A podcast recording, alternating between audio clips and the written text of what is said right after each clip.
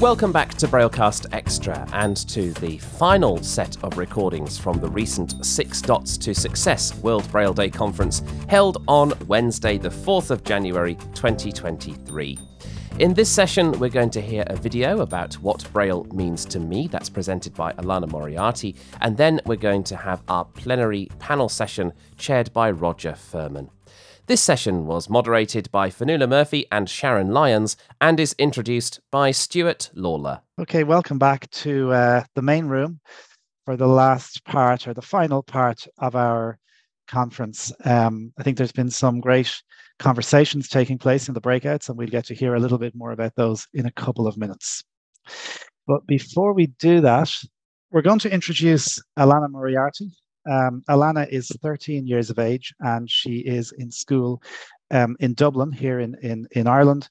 Uh, and um, Alannah, when you see her uh, her video, uh, which Fionnuala put together, I think you will agree that she's a bit of a superstar. I've had the pleasure of meeting um, Alannah a couple of times, and uh, she is passionate about Braille, as you will see. And uh, this is a little snippet of her Braille journey and how she's using Braille in school. Hi, everybody. My name is Alannah. I'm 13 years old and I am in Hartstown Community School. I use Braille for many different things, mostly my schoolwork. All of my schoolwork is done in Braille from English, Irish, maths, my languages, even my choice subjects, which are Spanish, music, and home ec. They are all done in Braille. I actually would be very lost if I didn't have Braille in school. I also use Braille to do emails and contact teachers and sometimes friends as well. I'm definitely glad I learned Braille and that I have it in my life. I think I'd be very lost without Braille. As I said, I do, I would say, like 99% of my schoolwork in Braille. And when my devices and my Braille isn't working, I do feel very lost. Having Braille is an advantage. Sometimes it can make me faster than my peers. Uh, I use a device called a Braille Sense Polaris, and sometimes i'm quicker opening my school books and finding the page than my my classmates would be to get their books out of their bags and flick to the correct page or finding the chapter that we're on because i can chat i can type in the number and and find what page it is so that does make it easier and sometimes i can be quicker at reading as well I would definitely encourage people to learn Braille at any age. I don't think you have to be a young person to start Braille. It might make it easier if you're young, but you know, you can do anything at any age. And I think no matter what age you are, if you're in school or if you've graduated from college and you're, you know, older than school age, I, I definitely think you should be able to learn Braille and you should definitely try and learn Braille. Um, I'm sure there's many resources that you can get and Braille books and things like that. I'm sure there's online courses and everything. And I think it would be a really good thing to do for yourself. And I think it would be a fun experience as well. Um, some advice that I would give if you're starting Braille is just try, keep trying and take it like pace by pace, step by step. I don't think you should jump right into like contracted braille. Start with uncontracted braille, learn all of the letters and the numbers, and then maybe move into the signs. And if you want to do music braille, I would encourage it as well. I actually can't understand print music now that I do music braille.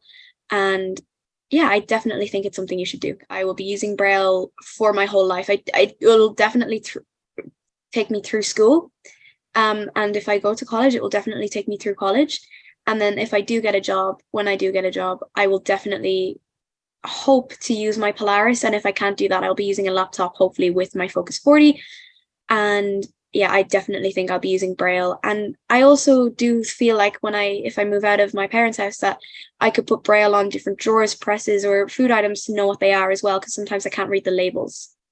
Thank you very much, um, Alannah. There, wonderful video um, from Alannah, and uh, as you can see, the next generation of Braille learners is in very good hands. Uh, we're delighted to have been able to show you that piece today. Now it's time to move to the panel discussion. We're going to hear some of the talk or hear a summary of some of what was going on in the breakout rooms. And we also, of course, want to hear your views, share your comments and your experience and your questions put to our panel. Our panel will comprise uh, Mel Pritchard, Paul Sullivan and Laurent Cadet de Fontenay, and is chaired by Roger Firman. Roger is currently chair of the UK Association for Accessible Formats, that's UKAAF. He's had a lifetime of using Braille both personally and professionally. From 2004 to mid 2022, he ran his own business called Golden Chord, transcribing music into Braille for a range of customers. Prior to that, he worked at RNIB from 1982 to 2004. Um, in uh, in uh, sorry in a variety of posts, but music was a central area during that time as well. And Roger's hobbies include um, include baking, drinking nice wine, uh, reading, and traveling. So uh, Roger is has been a great friend, uh, a great colleague, and um, we're absolutely delighted, Roger, that you've joined us today to chair the panel uh, discussion. So I will hand over to you to to bring us to this next stage of the conference. Thank you very much for the introduction, Stuart. Very kind of you. As we reach the final session of this event, I should like to welcome our panel members, and Stuart's already mentioned who they will be, but all, all of the uh, the co-leaders or co-hosts of these groups, we we have George, Mel, Laurent, and Paul, Matthew, and Stuart himself will be contributing, I'm sure, along the way. But of course, we are most keen to hear from you, our audience, too. So, to begin, I think it would be really helpful to get the headlines from the various groups. And I'm wondering whether George and Paul, whether you would like to get us underway by sharing what happened in the group you were leading. I suppose the, the main outcome for our group was that there's a general consensus that that Braille definitely does um, enable people to carry on with the activities they enjoy doing, uh, to socialize with other people, to be included in in group activities such as choirs and and um, families playing games together, etc., etc. Um, uh, but I suppose one of the things that consistently came up in the questions and in discussions about how you adapt um, on and use braille for adapting social activities, leisure activities, is about labelling, um, and then and the the power of being able to label um, games and uh, food packaging and uh, lift buttons and so on. That means you can move around in the environment and take part in those kind of leisure activities. Um, so yes, it's it's very much about uh, that. Anything else that you can think of, George, that struck you? I think kind of um, also, you know, maybe finding your own adaptations or talking to other people about their kind of DIY things. Like we had a, a nice discussion about braille slates and how you can use them, and you know, it, it, it, was it was really interesting. And that that kind of inclusion you know we spoke to some people who'd also kind of set up their own little social groups. Um, i think there was some gambling card game um, being played um, which which was really interesting and kind of you know those kind of little communities that you can set up by people you know you find those people who, who know braille and you can um, create that kind of small community. And the kind of inclusion you can create with people who maybe don't use braille but it, it's you know it's it i think that was kind of it.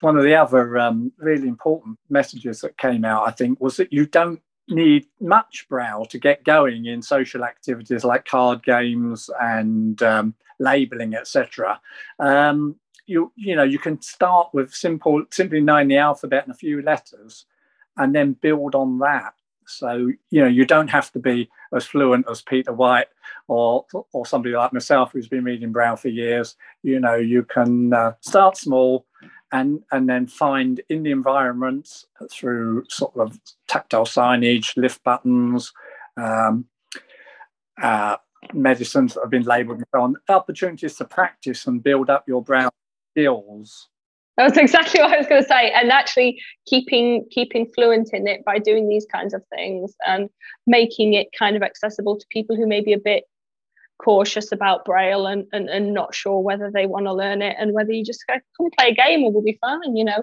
or uh, look, it's right in front of you, it's in the lift, that kind of thing. Yeah, that's a word that didn't come up much, but it's a really important word, I think, and that is fun. Braille enables you to have fun. You can play games together, you can join in choirs, or you can do cooking, you know, follow instructions, and you can do the fun things you've always enjoyed doing if you've um, become visually impaired and if you are uh, a lifelong visually impaired person, you know, Braille has enabled me to have fun all my life by enabling me to uh, participate in things that I wouldn't be able to do ordinarily using audio or speech. And again, we're not decrying those things. They are fantastic tools as well. But Braille was just one extra tool in the toolbox. Lovely. Let's we'll, we'll come clearly come back to you later on. Just keen uh, to now hear, if we may, from Mel and Matthew. I don't know who is going to lead. Is it going to be Mel?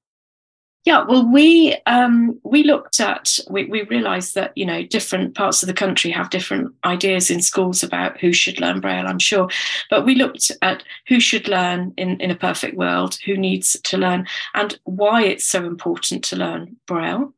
And uh, we also looked, uh, we, we did think about fun, you see, because we were talking about uh, youngsters and school. And so we thought about learning Braille being fun and using uh, Lego bricks and building up your tactile skills or your finger sensitivity and your fine motor skills. So we talked about having fun with cooking and Play Doh and uh, Lego and all sorts of things like that. So we sort of split our workshop into those three categories or three um, sections. Um, and I think what came out, I'm sure Matthew will correct me on some of this because um, it's probably an hour ago and I've forgotten. But um, one of the things I think that came across as a concern was how do we make Braille um, interesting? How do we make it cool? How do we make it um, how do we make the not, only the children feel they want to learn it, but how do we make those parents keen for their children to learn it? And I think that was something that came out um, as maybe a concern, which um, you know we, we tried to address as best we can. Matthew, what did I miss? Uh, well, I don't think you really missed anything. Uh, to be honest, that's a very good, very good summary of of, of what we covered. Uh, there was a lot of questions in the chat, interestingly, about reading schemes. Um, we didn't do an awful lot of uh, coverage of reading schemes in the session because the reading scheme landscape is in a very interesting place at the moment, and uh, I think there's probably a lot more work that needs to be done uh, on reading schemes by professionals and by academics, you know, View and uh, University of Birmingham and things like that. Uh, but there definitely is an interest in, uh, okay, we can teach people Braille, that's fine, but then how do we uh, encourage them to read? What do we give them to read for pleasure that is going to be engaging in the 21st century and that also aligns nicely with the 21st century school curriculum? And we've definitely identified a gap in the market there. Brilliant. So let's finally, Laurent and Stuart, is um, Laurent, you? Uh, yes, I think I'm, I'm happy to uh, start us off, and then Stuart, if I if I miss anything, then please do do fill in. So, a few a few of the main themes that that came out from our session was um, the the invaluable um, contribution that Braille makes when it comes to accessing STEM subjects. You know, whether it's in education, or in, in the professional setting. So STEM stands for um, science, technology, um, something else, and maths. Um, and um, so, so Braille is really, really helpful in, in, in, in, in those terms. We also spoke about you know, the, the importance of Braille when it comes to accessing uh, materials in different languages, um, the, the value that it has in terms of note taking, um, and revisiting one's one's notes afterwards. Um, one of the problem areas that that we identified was the timely provision of Braille at university, where um, you know one of the participants could could contrast her experience of uh, studies in in New Zealand, where she did experience very um, timely provision of her Braille study materials um, but then coming to the UK and experiencing quite the opposite and having to rely on volunteers to read books to her on tape, which was very helpful, but not her preferred medium for, for study. Um, we then spoke a bit about future developments and um, about the um, development of an electronic braille format which um, will be very helpful um, you know, to, to make Braille, um, especially on refreshable Braille displays, much much more um, consumable, much more useful. And uh, James told us about the acronym GRIN, which um, James, you might need to uh, add on a little bit, but it stands for graphics, um, the ability to mix graphics in with text on, on certain Braille displays which are under development, reflow, which is being able to um, sort of change the uh, the line lengths depending on the length of, of the actual braille display. Um, something else which I stands for, and then navigation, which is um, the ability to um, jump around in a BRF file um, with with ease, as one can currently do. Um, and this is something that's being developed uh, by the DAISY consortium. So if you're interested, do do look it up. So yeah, Stuart, anything from your side that you'd like to to add? I think you've covered everything perfectly, uh, Laurent. I, I, suppose just one thing that came up at the very end. I think somebody was making the point in our room about cost of Braille technology, and I suppose look, everyone talks about cost of and, and the the changes that are coming maybe in the future in Braille technology that will help bring the cost down. And somebody was saying that, you know, they had a Braille display, I think now for work, but you know, it's difficult to get access to this technology before you're either working or in college um, to to really know how to use it. You know, so you're kind of trying to trying to learn on the fly, maybe. So um, I think just the the whole point about cost was was brought up. Yeah, and and I think that you know that that that really you know th- these developments in terms of costs lowering in terms of you know innovation in terms of how materials are are created for for storage and display on on braille displays you know to me that that really just goes to to show that Braille is alive and kicking. Fantastic. That's been really, really helpful. And I'm wondering if during that time we have any questions that have been put in the chat or any raised hands. I know there's a lots of queries in the chat, uh, Roger. Just sorry, the little bits I and I probably haven't seen them all, but there was people asking about, you know, how they could learn Braille. Somebody was asking uh, about Braille music, and I see that Kate Risden has, has, popped into the chat and said that she's a Braille music teacher, which is great to see all this collaboration happening in the background as we're all chatting here. Yeah, lots of questions. I suppose a couple of questions about refreshing Braille rather than starting from scratch, and is that something that the Braille for Beginners course is suitable for as well? Yeah, Braille for Beginners is um, is a really good way of um, either starting from scratch or um, if you haven't done Braille for a while, um, sort of refreshing your skills. It is specifically for um, people learning Braille by touch. I think it's important to say that it's not designed for people learning visually. There are other uh, lots of other courses out there for visual Braille learners. So when we did the Braille for Beginners, we were really looking at people who can't see well enough to access the other courses and people who want to learn by touch. It is only the basic alphabet. So we just cover in Braille for Beginners the alphabet, basic punctuation and numbers. Um, but we've tried to do it in such a way that uh, if someone then did want to go on to grade two Braille, they'd be in a good place to pick up with something like, say, the fingerprint reading, reading and writing Braille course.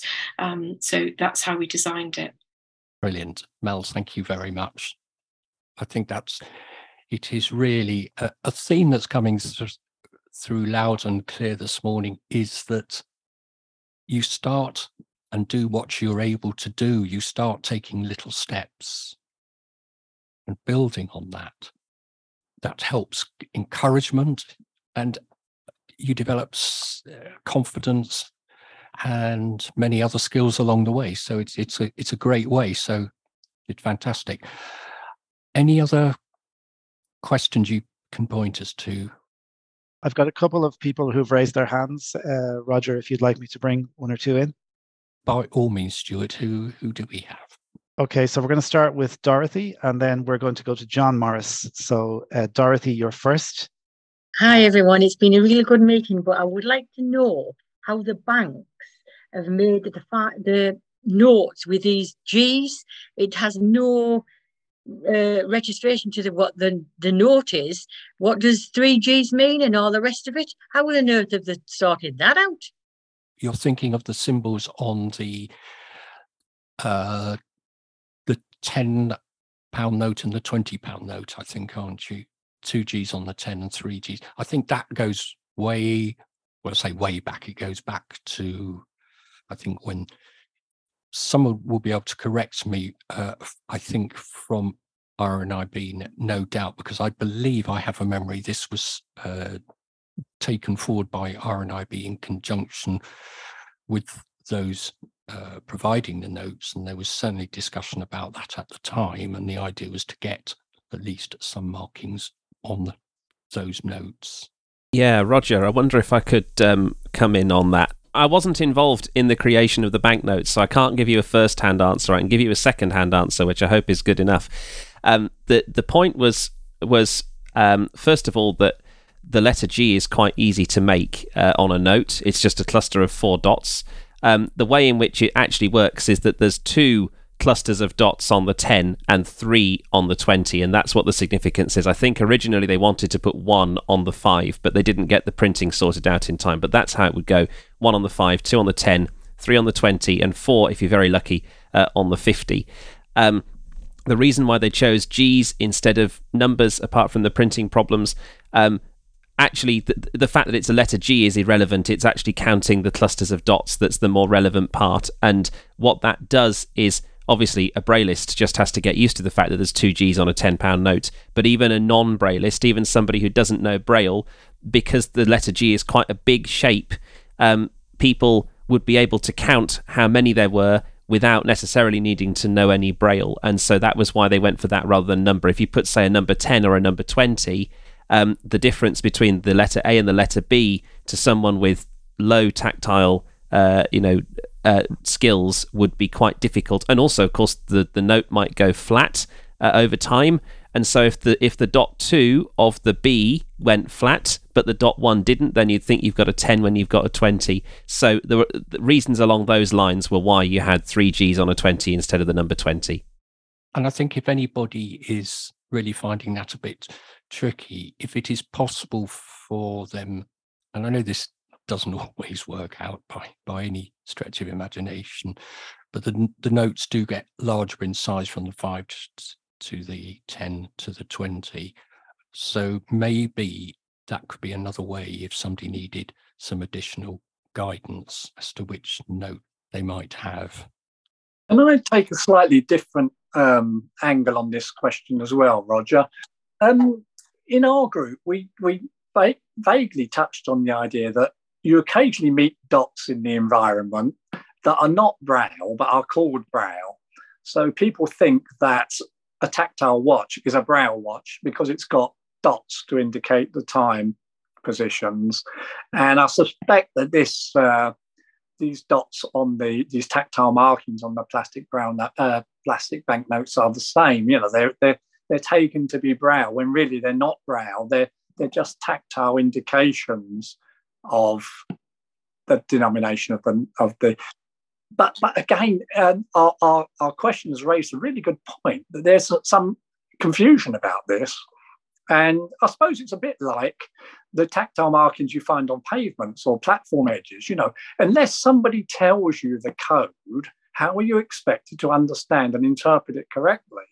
And um, you know you do find dots dots placed placed on all sorts of things that are not braille, but but the public who think braille is any pattern of dots. You know, I've heard people talk about the tactile paving as the braille paving because it's got raised dots, you know, by the crossing. Um, I suspect it's something we've got to live with. But the good thing about Braille on banknotes, again, it's another opportunity if you're learning Braille, even though it's not real Braille, it's just as Matthew says, a cluster of dots. It's another opportunity to rub your fingers across it and get used to identifying that tactilely, if that's a word, by touch. Thank you, Paul, very much. Uh, Stuart, there was another raised hand, I believe. Yes, there are actually a few now, Roger. so, um, yeah, we have uh, John Morris, then we'll go to Evangelist, Marie Harrower and Ian Lackey. So all pe- people are waiting patiently, and thank you for your patience. Please ju- bear with us, and we'll get to you all. So, uh, John, um, you, we'd love to hear from you. Uh, thanks for this. It's it's really uh, given me the spur to uh, actually start learning Braille, even at my advanced age of sixty six nearly. Um, but you're talking about books, and um, there seem to be a dearth of, of books around for for um, in Braille. How would I go about getting my books converted to Braille? See, I've got I've got a couple of children's books I've had published normally, and I'd like to. Yeah, having listened to this, I think it, you know it'd be nice to try and get them into Braille versions. How would I do it? Who would like to take that one on the panel? I'll take it. There are two routes actually. As a as an author, um, and as a publisher, I mean, as an author, I suppose it depends what rights you've got, doesn't it? But I mean, you could commission, or the publisher could commission uh, somebody to do the braille for you, and that would be somebody like RNIB, or uh, there's an organisation up in Wales called PIA, P-I-A. Uh, they do quite a lot of this sort of work, and there are other, you know, independent transcribers. There's an organisation called UKAAF, uh, which Roger can talk to you more about, and UKAAF would certainly be able to point you in the direction of reputable uh, braille transcribers, and the the commission for that would have to come from the person who owns the copyright. So that would either be you as the author um, or your publisher.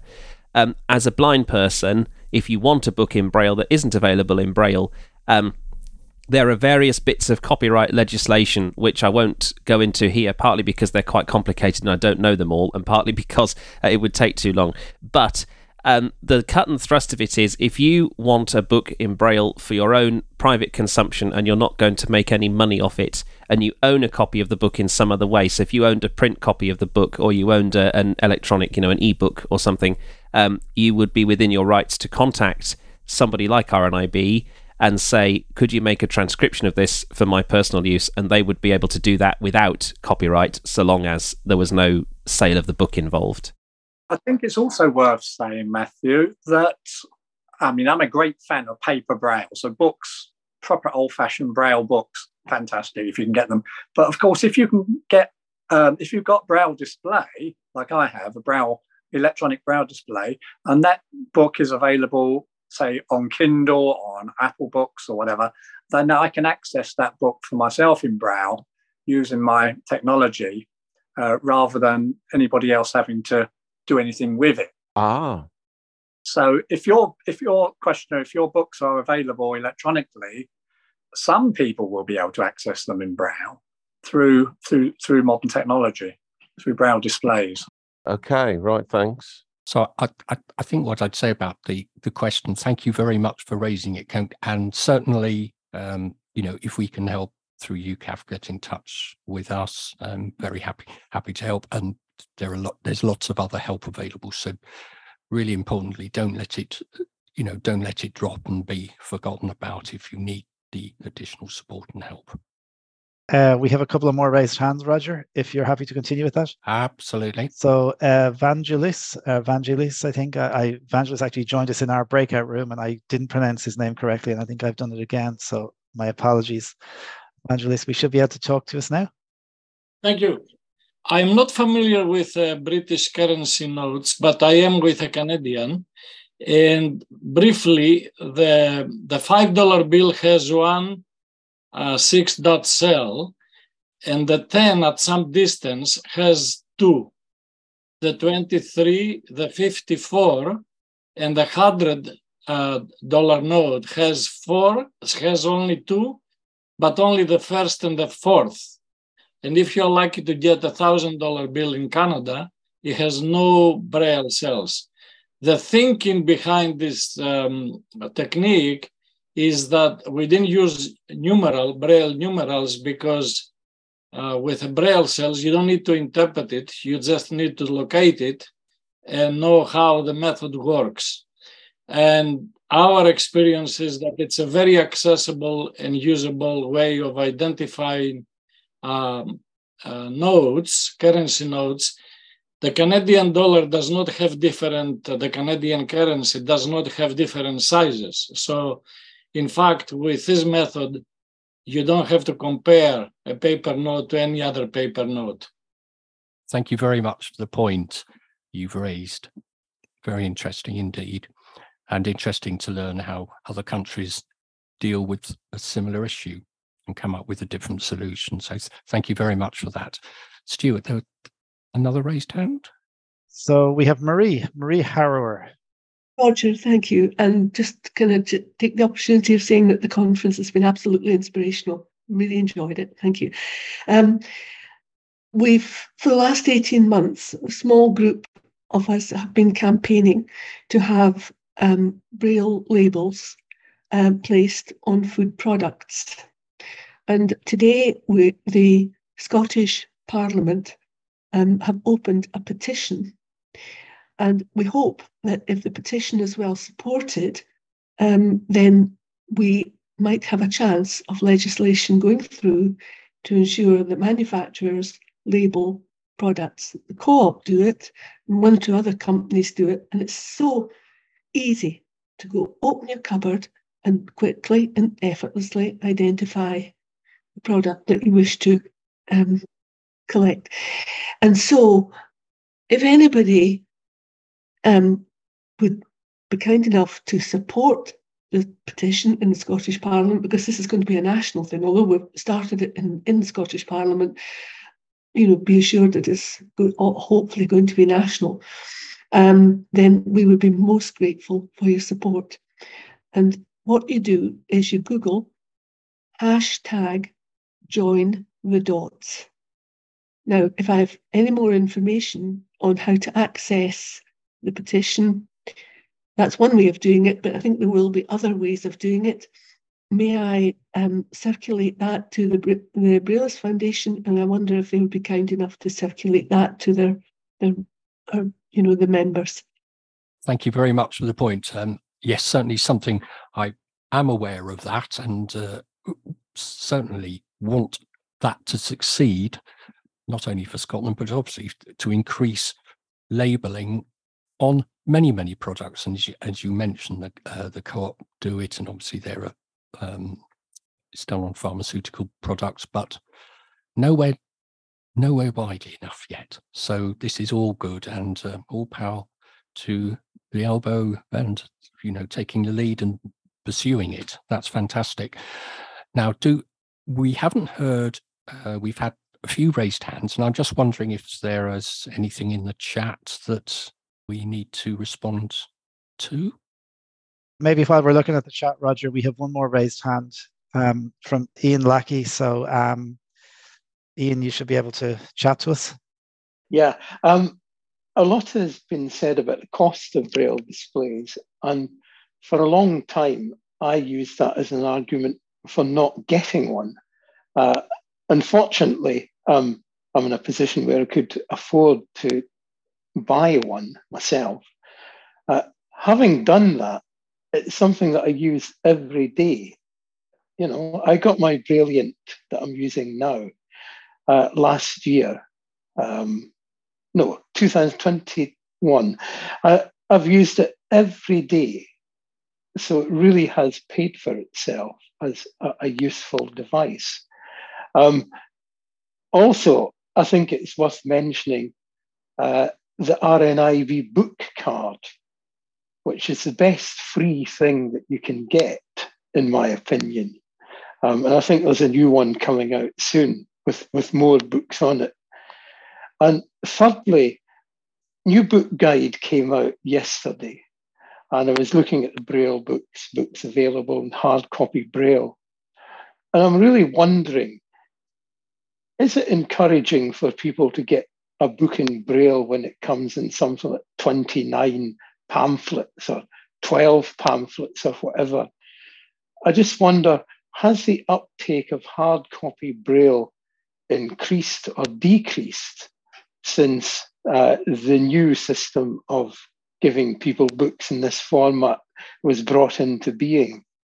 Many, many thanks for your question. I'm sure that uh, some of what you said will really gladden the RNIB heart and the heart of James Bowden in particular, who's done sterling work on uh, providing, uh, making it possible for all these books to be on the uh, the SD card. And uh, uh, but I'm wondering if Matthew or anybody else has um, some direct experience or somebody in the audience would um, can help us directly to get a feel for the, sorry, the uptake of Braille since uh, the, the, Orbit Reader and other devices um, using there will always be those who prefer hard copy braille, and there is a difference. I think uh, I don't want to really get into the semantics of this, but there is a difference between reading a hard copy piece of braille and something on a on a braille display. But obviously, both are equally valid, and n- not saying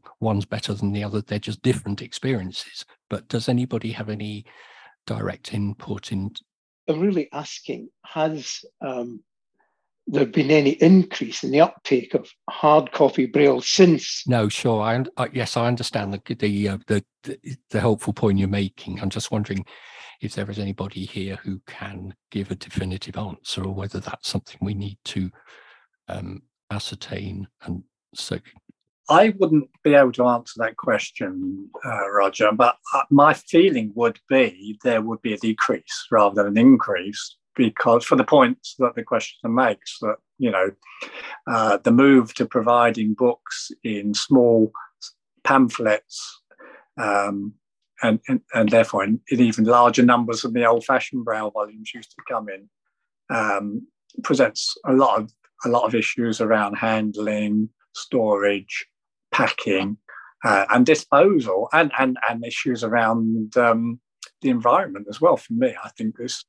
you know, and I, and I've seen a lot of comments, you know, on on other forums about people's feelings about these.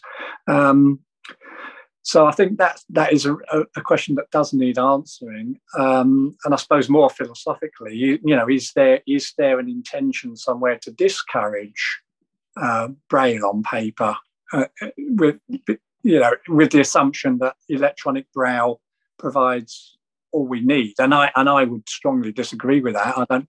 I've I love braille paper. I wouldn't think it's a, a deliberate ploy saying, "Well, you've here is your electronic braille, therefore hard copy braille is." I mean, hard copy braille is so so important for people in many many different situations, and uh, you know, I'm sure probably every one of us at this meeting today could give a situation where there is a preference for hard copy braille in in their actual everyday life. I'm with Peter White in lamenting the passing of the old uh, National Library, but, but I do remember with, with some come the horror and shock, really, the, the disgusting state of some of the books that used to come, you know, be delivered with uh, all kinds of adhesions to them that you didn't want to ask too many questions about what they might be. You know, the, the new books are clean. You have to say that about them. That's right. Thank you very much for the point, and that does need perhaps more of a definitive answer unless somebody now has one for us. Just before we leave the point, hello, I don't have a definitive answer, but I have noticed that James Bowden has his hand up and he may have a definitive answer. So I wonder if it's worth going to James before we, we, we move on. Okay, James, do do uh, do come in. Hello. Um, so this is a question, um, Ian and Paul, that you need to send to the RNIB library team. Um, I don't have a definitive number if the numbers have gone up or down, but empirically, I think they have actually gone up. Now, it's really interesting, and I know there's a lot of mixed feeling about the, the new pamphlet style books. Um, and, I, and we could spend an entire hour. In fact, I think we did spend an entire hour talking about them on one of the Braillist sessions. Um, you've mentioned the, the cleanliness of the new books. That's definitely an advantage. You've also, um, the, the, the freshness of the dots should also be another advantage. Um, the the smallness of the pamphlets. The original idea was to get them through letterboxes, but I know that sometimes happens and sometimes doesn't happen. Now, I'm not saying it's perfect by any means, but I can definitely assure you there is no intention to force people into electronic only braille. It's either or. It's your preference, and I think it's great that we have the choice. Absolutely. 100% support that, James. Thank you. So I think, and also very helpfully, thanking, thank you for directing uh, the question or suggesting where the question can be directed for, you know, more of a definitive answer on that point. But it is very much an I, an either or situation. Before we uh, before we get to the end of this session, I know there there were two main themes that we we're not going to solve them here by no means, but I just wondered whether anybody on the panel or anybody wishes to, uh, or can give us an update about provision of reading schemes. And the second point that I noted was provision of materials at university. I wonder if this this is obviously been an issue and is an issue. So can we talk about those for the next perhaps few minutes? Anybody like to go on reading schemes? Are there new ones in the being developed? Is there um, are there existing ones that perhaps we don't know about, or as many people don't know about, uh, who could benefit from them? Well, I'll I'll, I'll start the conversation, um, and then we can we can hope that the conversation will sort of spread uh, from there. Really, we didn't have a conclusive answer in our session, um, and this is probably because although Mel and I have both taught Braille to children, it was a long time ago, and so actually we're probably a little bit disconnected from that particular aspect of of how schools work. Um, what we seem to have come up with is that the reading schemes, the specific Braille reading schemes at the moment, are still the same as they were so 20 years ago. So we're talking about Takeoff and the Abbey books and, and Braille for Infants that's now called Hands On. Um, uh, however, one of the things that was highlighted was that um, you can learn Braille just by reading it. You don't have to be taught every single sign by a qualified Braille teacher. It's, of course, useful to have a qualified Braille teacher.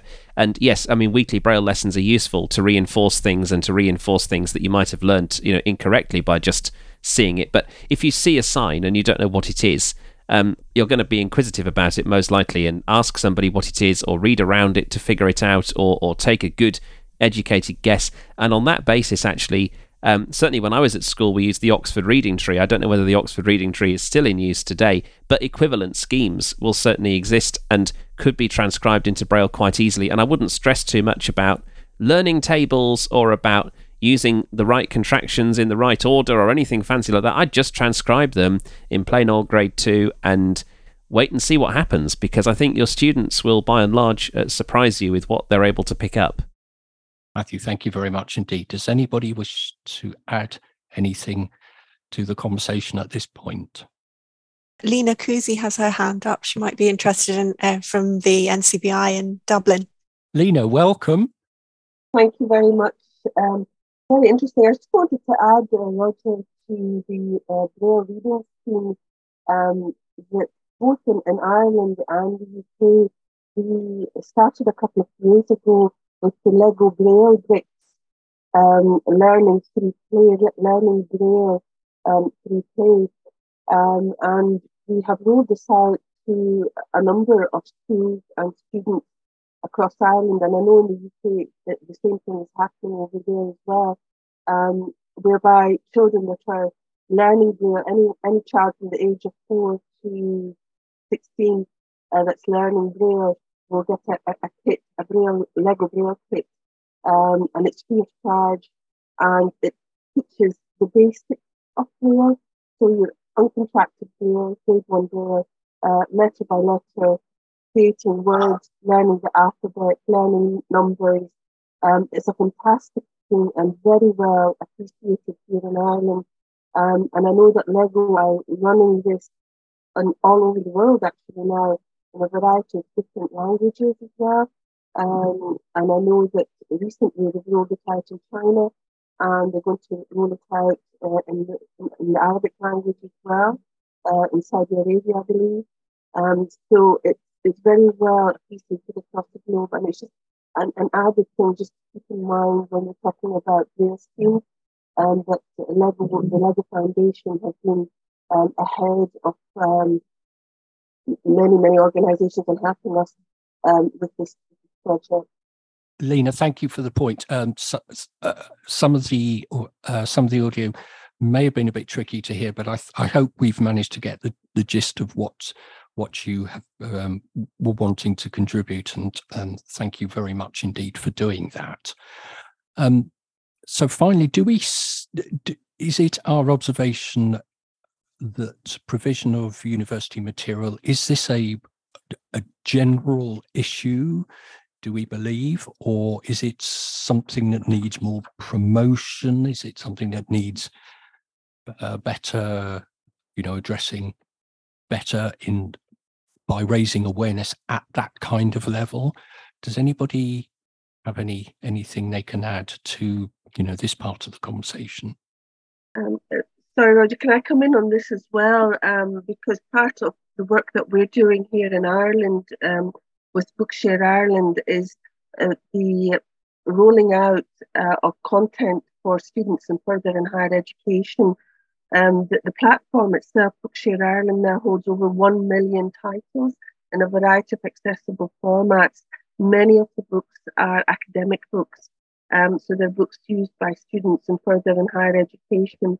And the student has a choice when they uh, select the book for their course or the books from their curriculum that they need um, that they have a choice of, four or five different formats. One of them would be BRF, which is a Braille Ready file. Um, this has been very successful in Ireland, and we only we started um, actually at the end of 2019. Um, I know the RNIB in the UK have a similar platform, um, and we share uh, many of uh, our books with international um, organizations. So um, we have links with Canada, we have links with Australia, New Zealand, uh, South Africa, um, and the UK, of course. And we share our titles, and that's why we have such a wealthy and rich and valuable collection uh, made available to our students in further and higher education. And maybe it's something that should be noted as well that uh, a lot of work has been done in this in this area, and it's not a static system. Uh, Bookshare Ireland or any of the Bookshare platforms, it's continuously growing and developing. Uh, it's not a, a, static collection by, by far. Um, it's growing daily uh, by thousands and thousands of books that are being put onto the service and put onto the system. Very, very many thanks for making that point. And, and as you alluded to, there's there, there is Bookshare uh, from the RNIB, and there's also a lot of work going on being done by um, publishers as well. Um, you know, print publishers making material available electronically. So I'm wondering whether it's uh, it's in in no way wishing to minimize the issue that was clearly uh, experienced, um, you know, by people about this provision, but maybe it's a combination of more publicity, letting people know what resources are available, how to access them, and maybe that's something that uh, can be a takeaway from uh, this particular conference. I think that's right. Since I started the conversation, perhaps I ought to uh, to, to, come in and, and respond to some of that. I do think that's right, and the point about Bookshare is a very valid one. Um, certainly, over in the UK, Bookshare is available. RNIB Bookshare is available to all educational establishments. So that's schools, obviously, but I think um, even adults who are listening to this who might be thinking, well, I can't get access to Bookshare because I'm not at school. Actually, if you're at a college or a university, even studying a distance learning course, uh, you'd be able to get access to RNIB Bookshare uh, through the college or through the university. So it is a, an absolutely incredible resource. I think. Um, I think the only thing to be careful about when we're talking about teaching Braille is um, things like, I mean, having said all I said about contractions, and I, I do actually stand by it, um, the, the beauty of something like Takeoff was that it would introduce contractions in a very methodical order, in a very methodical way that was compatible with the national curriculum of the time. So you could run a Braille lesson entirely in parallel with the national curriculum and it would make sense. And that I think is what has been lost slightly is that yes, we don't have a Braille specific resource that deals with split digraphs and things like that, which means that the teaching of Braille has become very separate from the teaching of literacy, whereas about 20 years ago, the teaching of Braille was integral to the teaching of literacy. And I think um, use of mainstream resources is a very good idea. I do think it would be very good if there was some research done into whether we can bridge that gap a little bit to make it a bit more holistic. Matthew, thank you very much indeed. I think we are approaching the time when we need to draw this session to a close. So, in doing so, I'd like to thank uh, my fellow panel members and everybody, you, the audience, particularly, and for everybody who's been here today to Sight and Sound Technology and the Braillist Foundation for your generous invitation to me to lead this particular session. But finally, all of us here are ambassadors for Braille. And by our actions, we can ensure it has a continuing important place in the world for future generations. There will be points from this event to take forward and further develop. The casual conversations we have with others about Braille all help because we know the journey is never complete. Let us make sure we seize the moment, whatever that is for each of us. I believe this is what Louis Braille would be encouraging us to do. Thank you, and over to Stuart. Thank you, Roger. You are the consummate professional as always, and you have chaired the last hour uh, absolutely um, expertly. So thank you so much for doing so. Uh, that's just about where our conference ends for today. I can't believe the time has flown so much, and we have thoroughly enjoyed the session. There's been so much uh, discussion on chat. I see a lot of people answering questions and people pointing people to uh, websites. Um, so I think to just watch the peer support has been really interesting for, for me as well. I want to just say a few really quick thank yous. First of all, to again to everybody for attending today and for staying with us, whether you joined first thing or you came a little later or you dropped in and out. Thank you for making any time in your day to join our six dots to success.